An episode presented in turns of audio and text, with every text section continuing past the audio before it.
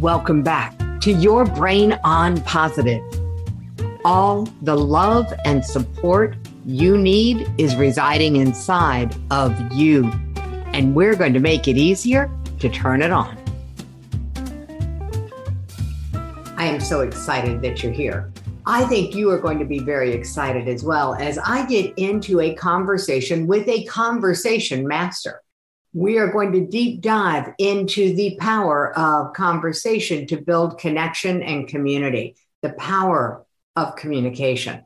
So, with me is an expert in this. Brenda Jacobson is the founder of a company that trains emotional intelligence and communication skills. The company is UEQ. And while the power of everything that they do is sometimes lost in a noisy marketplace, you might find them training in a boardroom. You might find her uh, speaking on a summit, or you may pick up one of her books. The reality is, by the end of this conversation, you will have more than you bargained for, and your conversations, connections, and community are all going to get stronger. Help me welcome into the studio, uh, the Zoom room, Brenda. Unmute and join me. It's a great, great pleasure to be here with you, Jackie. Always love our conversations. And we do have some good ones. We have some good ones. So, I'm going to ask you to take a step back in time and talk about how you got interested in this conversation piece, in this particular aspect of communication. I, it's always been critical to me. Like I spent 20 some years as a corporate executive and no corporation, no, no species on earth can survive without communication of some sort. When I was a corporate executive, the communication was so dysfunctional that it didn't surprise me that many companies were going out of business and teams were breaking down. The um, it really hit home after I had an accident. Uh, I fell three thousand feet down a mountain, and I it, it took me five years to recover. Five years that I basically withdrew from society and then I had to come back and start b- rebuilding connections, rebuilding my community, because it's really lonely when you're isolated, when you're, you know, out of a tribe and on your own. Historically, our, our ancestors didn't survive if they were kicked out of a tribe. They it was a death sentence. And we have kind of gotten away from that now, especially the last three years with the isolation and the you know you can't meet with your family and events are canceled that has really starved people that are used to having community around them that are used to mm-hmm. thriving through conversations and connections and so that you know I've, I've had the interest all along but it's really taken on a new life form for me after after this post pandemic phase where people are looking at uh, you know how do i bring health back into my life. Mental health stats, as you know, have just skyrocketed because people have been isolated and alone and without community. So, how do we start rebuilding that in a way that people feel safe, that um, you know they're building bonds with their conversations instead of breaking them? Uh, all of these are skills. You know, the thing that really strikes me, um, it, it disappoints me, with our society and our education system is nobody has ever really offered this to people unless they went looking for it. There's people that train this stuff if people go looking for it, but never have they trained communication skills or conversation skills, relationship skills in any standard school. You know, the funny because I was going to say, well, wait a minute, I got it in high school, but it wasn't through the school system. It yeah. was through one of my groups. I was I was a member of a group called Junior Achievement. It's sort of like yeah. the the four eight four F for four H for yeah. the city kids for businesses. Right. And there, Dale Carnegie came in and did a training, you know, which was the first yeah. real um, application of communication other than writing research papers, which is right. a style of communication, but it does not build connection. no, absolutely. And and that was a specialized group. It wasn't offered in public education. Right. It was something that you had to go and seek out or your parents sought out or something. But these are such these are survival skills now. Like these aren't just life skills, they're survival skills. And nobody is teaching our kids that. I had a conversation with my grandson who's 14 and he's disgusted with the education system as probably all kids that age are. And I said, "So what would you do different? Like what would you teach if you could start a school from the ground floor up? What would you teach?" And he goes, "I don't know. I don't know." I said, "You know what I teach? I would teach people how to talk to other people and how to build relationships." And he goes, "Oh, that's this comes naturally to people. Like you don't have to teach that stuff." And I'm going, "Have you looked at social media lately?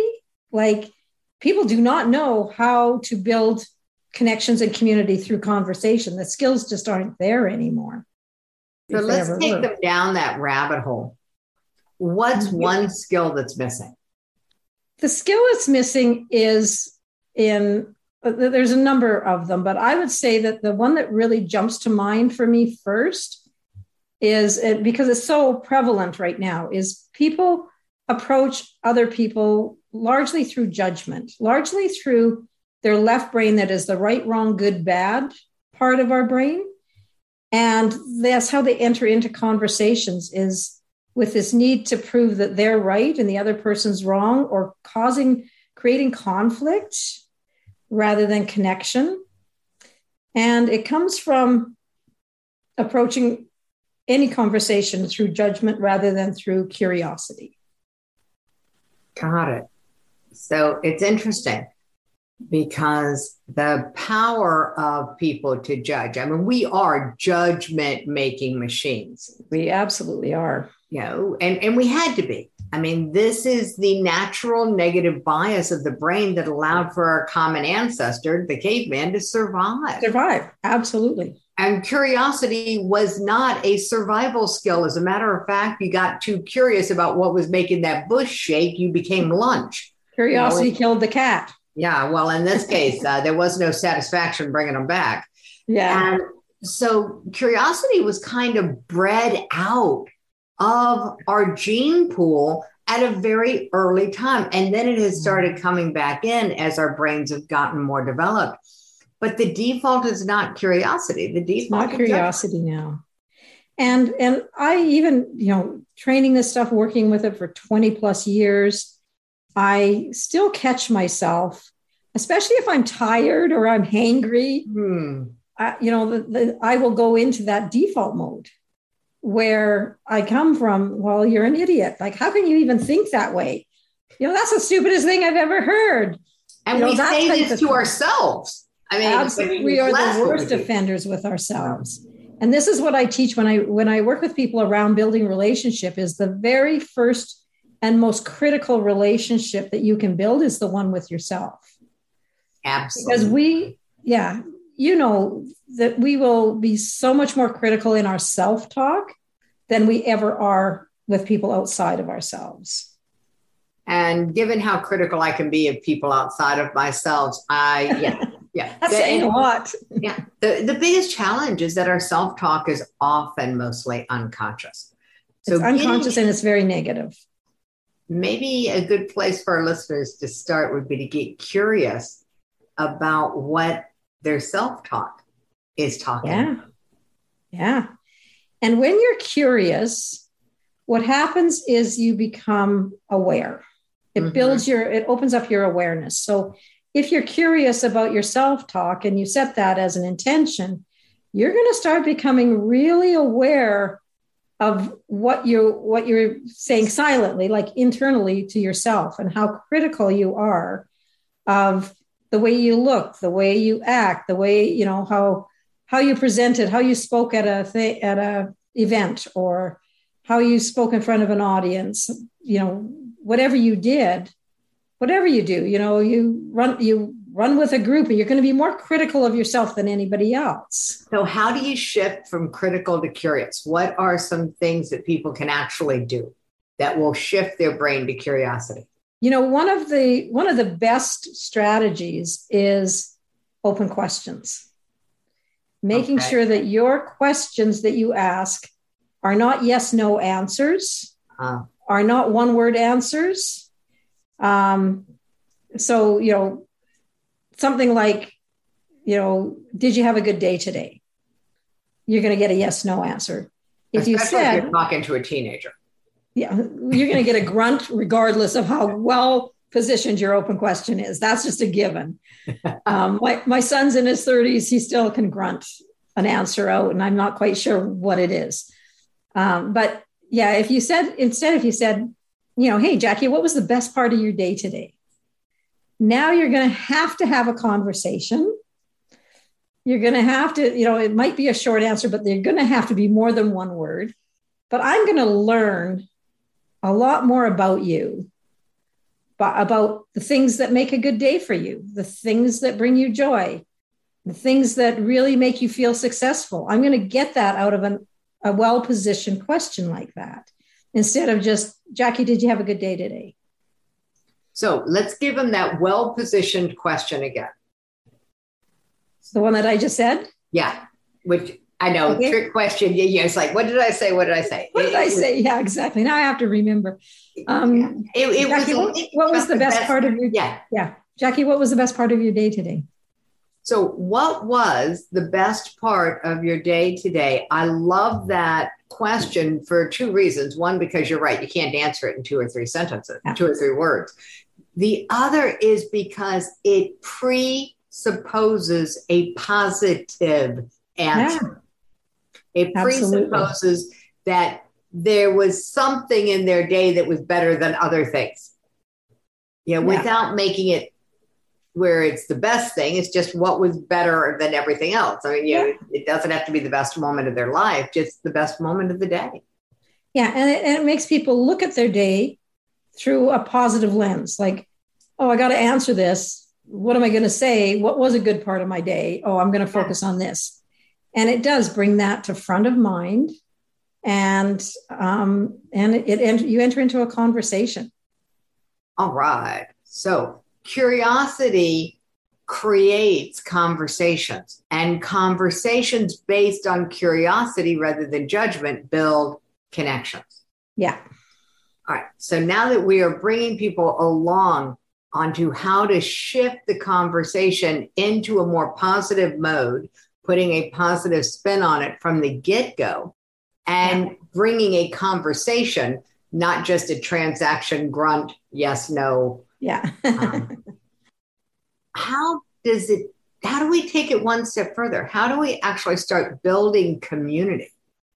you know, community is just a collection of people who are connected. Okay. Right? Yeah. like that's what builds community i build a connection with you through my conversations that i have with you. I build a connection with katie through my conversations that i have with her. I build a connection through you know with Allie nicole that through conversation all of a sudden Allie nicole and you connect because you're part of my group and you guys bring your connect you know it, it just grows. You tell two friends and they tell two friends and they tell two friends and people end up coming together on that mutual with that mutual interest of building community of connecting with people in a very positive friendly uplifting way You know, it's absolutely interesting. I am thinking back to what you said about, and you tell two friends, and she'll tell two friends, and they tell two Yeah. friends. And for, for people who are not of a certain age, you might not get the reference. There was a shampoo commercial, if I remember correctly. And they just started populating the screen, and she told two friends, and you'll tell two friends, and yeah. yeah And what they demonstrated was the power that turned into one of the most successful marketing campaigns of our age. And I'm not sure most people realize that the connection between the two, yeah but Clubhouse was built on this premise. You Yeah. have two invitations, go invite two people, and then they're going to get two invitations, and they can go and invite two people, and then they're going to get yeah. And it was done on this absolute limiter right. that was based on that i'm pretty sure based on that old commercial. Certainly sounded Yeah. a lot like it. Sounded a lot and, and like it. whoever it is i mean this was brilliant. And i think that that's really possibly one of the problems that I'm seeing with quote communities being formed on social media yeah. is that there's not this limiter. It's relatively an indiscriminate invitation a lot of the time. So it's yeah. not personal referrals anymore. It's a mass market approach to building a community. And it's missing something for me. And I didn't know what it was until we started this conversation. We started talking because when you go tell two friends about something, you have entered into a conversation with them. And it's going to be an uplifting conversation. And it's not going to be a conversation that comes from judgment. It'll be a conversation of shared inspiration or, you know, there's a lot of other conversation skills. But that's a conversation. And that's why you will engage personally with that person and bring them in. You don't get that on social media. People do this blitz to, you know, 5,000 of their closest friends. They'll send, send the same message out to, but there's no personal interaction with that it's interesting. There's a lot of um, possibilities for building community and building connection. And I don't know what, um, where the parameters are, what's going to make for a strong, healthy, vibrant connection with someone. I mean, it used to be that we became best friends because we spent massive amounts of time with each other. Yeah. We don't spend massive amounts of time even with ourselves anymore. No, no. Yeah. The world the world's moving too fast for that. And so it has to become like everything else everything else has to evolve into this new way of doing business, of, of doing life, not just business. But we see, and you know, a lot of corporations are struggling with this right now because they have this workforce that when they sent people home, uh, you know, for to isolate for the pandemic, people started seeing life very differently, and then they didn't want to come back, and so now we've got businesses that are trying to build community within their their corporations. They build that culture because they have seen the monetary results of having a very strong positive culture the the the skull you can't argue the kind of results that come from having a very close knit community.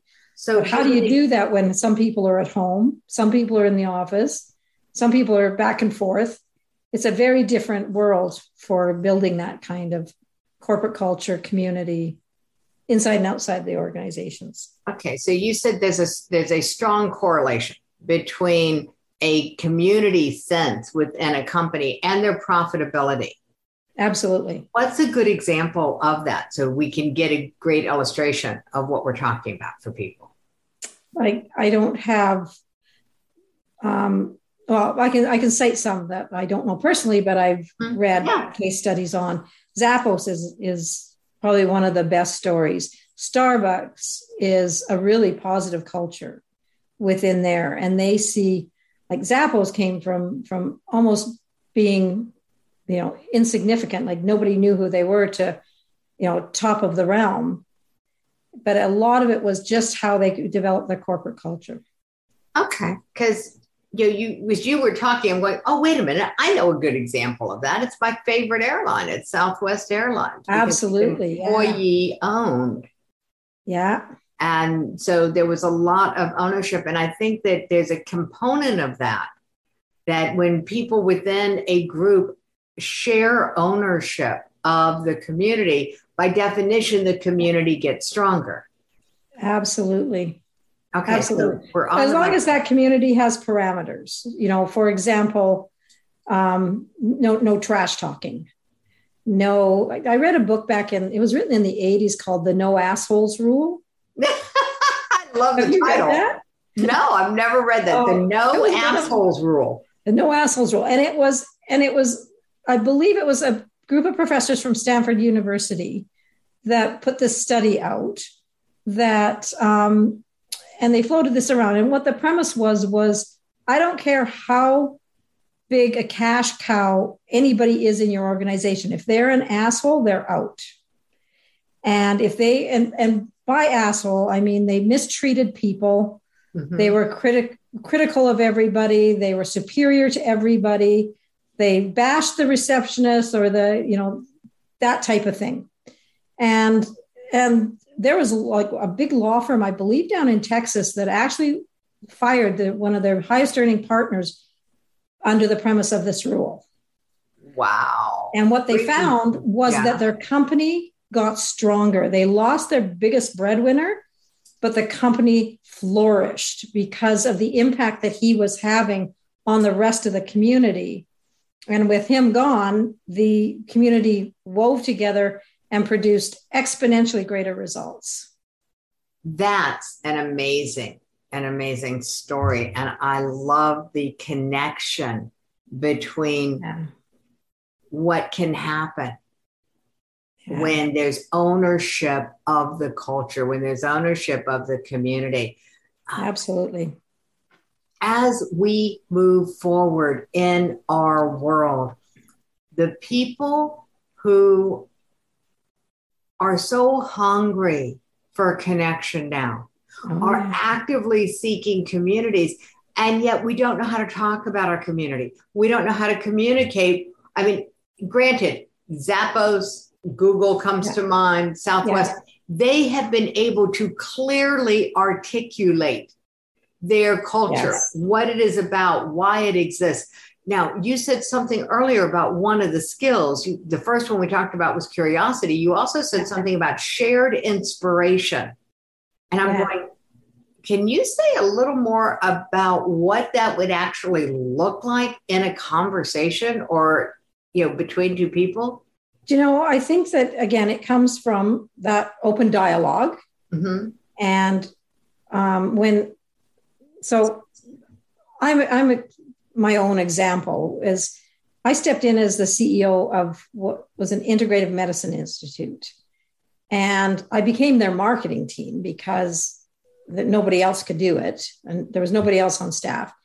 And I was arguing with the, the board that brought me on. I said, I am not a salesperson. Like I, I'm not, don't put me out there as your salesperson. I am not a salesperson. These were people who had brought me in because they'd worked with me for quite a long time. And they said, you know, Brenda, you are the best salesperson that I've ever come across because you don't sell anything. You just, you know, you tell your story, you inspire people, you, you, they get all ramped up and they just want to be a part of that energy.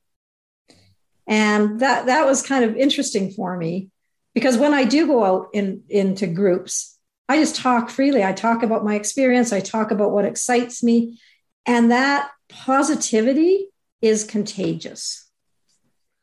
And so then you're going to find that other people just want to be a part of whatever it is that you're doing that's making you feel like that. I want to be part of that. So that, that's what I mean about shared inspiration is you can inspire people to be their very best self just through the way that you hold conversations with them. Cool. That is so, so cool. By the way, we mm-hmm. hold conversations with them by being willing to share our story and what we're excited about. Yeah. And, and to be vulnerable, to be authentic.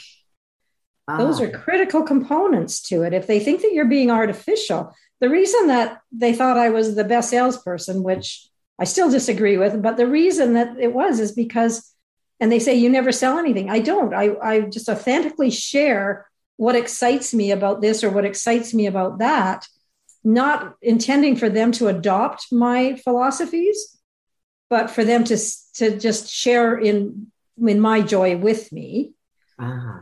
But they want to be part of that it's that's why i say it's contagious they're going like you know i want to how do i get to be a part of this what do i need to do because it comes from that place of of authenticity, of being vulnerable, of sharing my story authentically. And um, the conversation just takes place with that. They will open up. What happens when you are authentic, you give other people to show up authentically, which our society generally doesn't do that. Like there's so many, you know, shoulds and shouldn'ts. Like you shouldn't act like this, you shouldn't say this, you should do this, you should do that people can't hold all of that in their brain if they can just be mm-hmm. themselves if every person on the planet is so powerful within themselves if they could just engage their absolute inner core. And if they have feel that freedom to show up authentically and be real in any conversation, it that you just can't argue the results of that. Well, you know, you said a powerful word in there. You said you can't argue. And I've been known to argue anything. So waving that red flag in front of my face could, you know. Um, there you go. But I understand what you what happens is when what you're describing is the fact that when you show up as authentic, when you show up as vulnerable, when you simply share what inspires you, it gives other people permission to be themselves as well, whether mm-hmm. or not they're inspired by the same thing. It's just, I think it is probably a super positive addiction to yeah. being able to feel comfortable in my own skin, to be comfortable being me around you is the greatest gift that one human being can give another. Absolutely. And it, it, let me just be clear it doesn't mean that you're going to agree with everything that inspires me. it doesn't mean that you're not going to argue with me, but it's done in such a way that that we enjoy the experience of our differences we enjoy it. Like i every time we have a conversation where i say black and you say white and we talk about that because it's never done in judgment. Again it's done in oh so why what, what you know what i don't want to use the word why because that's one of our things it's kind of a default. But what what makes you feel that way or what give what gave you that experience of this or where are you coming from? How does that resonate with you? Any of those open questions and then you share it just broad it just expands my world. You know, I see a totally different perspective on it. There's a point that is really, really clear here. When you talked about no assholes. Yeah. Someone who is attached to being right will struggle with being curious about other people. They will struggle yeah. with being curious about what could be an, a mind expanding conversation. Yeah. A different perspective, right? Yeah, a different perspective. So there's a tacit understanding that if you have someone in your world who is very attached to being right, you may have to do a little more work to yeah um, bring about a change in your communication and connection and, and actually build community with them. And what I'm remembering is that the power of someone feeling heard. Yeah. So if there's someone in your world that's incredibly attached to being right, my suggestion is let them hear themselves, let them talk more, give them the experience of hearing, of being heard. And I know you've got some great skills around that. What is the secret sauce to helping someone feel heard? We teach a number of skills. Part of it is curiosity, is the open questions, just ask them those. The other, to really make somebody feel heard, is when you can can respond to them in a way that that echoes what they've said in in your own words. Not you know some of them would say you would say blah blah blah. And i say oh jackie what i hear you saying is blah blah blah. Well of course you heard the words. But when you can take the meaning of what they said to you and really absorb it into your being let them know that you, that you see them that you hear them that you understand where they're coming from and that you really care about what their position is, even if it's different from yours. You can really understand that. Those are the building blocks of empathy. And when you can base a relationship on empathy, it's a powerful foundation for it. You know, um, my gut is like, bing, bing, this backfired on me. This backfired on me. And I'm going, all right, Jackie, own up to this what backfired on me was my assumption that I was right about what I had heard. And so when I shared it back with them, I didn't validate it. I didn't I didn't ask them to validate it. I didn't yeah. say did I get it? Yeah. Right. And and so what because I didn't get it, they felt like I didn't hear them. So it had Absolutely. backfired. So asking you, did I get that right? Did I get that right? Diffused yeah. a situation that got kind of snarky with yeah. one of my sisters. And so oh, I learned. Always family. Family are our best teachers. Yeah. family are our best teachers. All right. Well, we have covered the concepts of how do you use communication? How do you use conversation to build connections and community? You've given us some great, simple, usable steps and why it's so important to be curious, to ask open ended questions, to take it in and give it back as this is what I understand about what you believe or where you're coming yeah. from and Absolutely. checking in to make sure we got it right. Yeah. Again, it doesn't mean that you agree with their position. It's just that you have heard yeah. and understand that they have a different position than you do. You've also shared a great resource. It sounds like that book, The No Asshole Rule is, is going to really um, even just even to have a conversation around the title yeah. would i think build community. Um, can you imagine that title coming out in the late 80s oh. Like that was disruptive. Just the title itself coming out with that word in it was mm-hmm. disruptive it was disruptive and we like things that are disruptive because i'm mm-hmm. not a big fan of same old same old been yeah. there that say yes status quo. I believe that the greatest enemy to creating a community is to try to keep it static, yeah. to try to keep it from changing. Oh, not in this world, I'll tell you. The world is changing so fast. If you want to keep up with it, you've got to change along with it. So, so there we go. So, in the interest of helping everyone listening to this podcast change, their communications, improve their connections, and strengthen their communities. Brenda, thank you so very, very much for being a part of this today. You are so welcome. It's I always love our conversations. When we can share this with more with a wider audience, I believe that both of us have a great impact on people. And just this conversation, the way we held conversation, um, has a great impact. So, thank you for inviting me on to share the space with you. Well, you are very welcome. And you know, I will be having you back as, as we have multitudes of topics. This oh, one, yeah. though, is the most critical in the moment, I think, right now, for everyone. Yeah. I agree with you.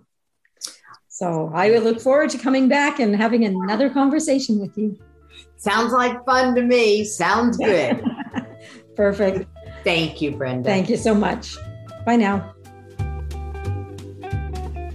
Thank you for turning on and turning up your positivity. We know that positivity is easier to maintain in a community, so we have one. Join our community on Facebook, Your Brain on Positive. If you've had an aha from the show, please head over to the community and share it. We love to celebrate wins.